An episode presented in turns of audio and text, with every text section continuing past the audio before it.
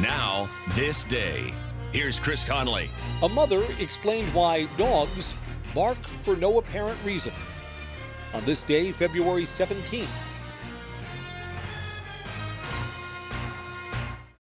The YMCA is just a starting line, for the true self blooms only when we find our purpose, what makes us tick below the surface.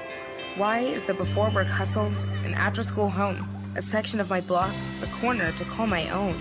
With my why, I stand strong, seen and supported all along. It's a million faces in a mirror, and everyone belongs. Find your why. Join today at ymca.org for a better us. On this day were heard on WHTC Holland, Michigan, and WSAU Wausau, Wisconsin. Audree Wilson said that dogs bark for no apparent reason because they can sense from a distance whether a person is friendly or not. She said people without knowing it give off vibrations. That is, who is mean or angry or who has bad intentions. They give off bad vibrations that dogs can sense. The dog's bark is a warning to others. Well, Audree Wilson's son, Brian Wilson, the lead songwriter for the Beach Boys, wondered if some people gave off bad vibrations. He wanted to record a series of sounds that might be stitched together into a song.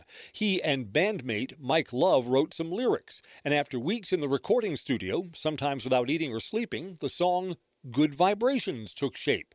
It would become the Beach Boys' biggest hit, their masterpiece, released on this day, February 17th, 1966.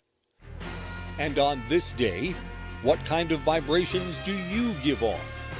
I'm Chris Conley.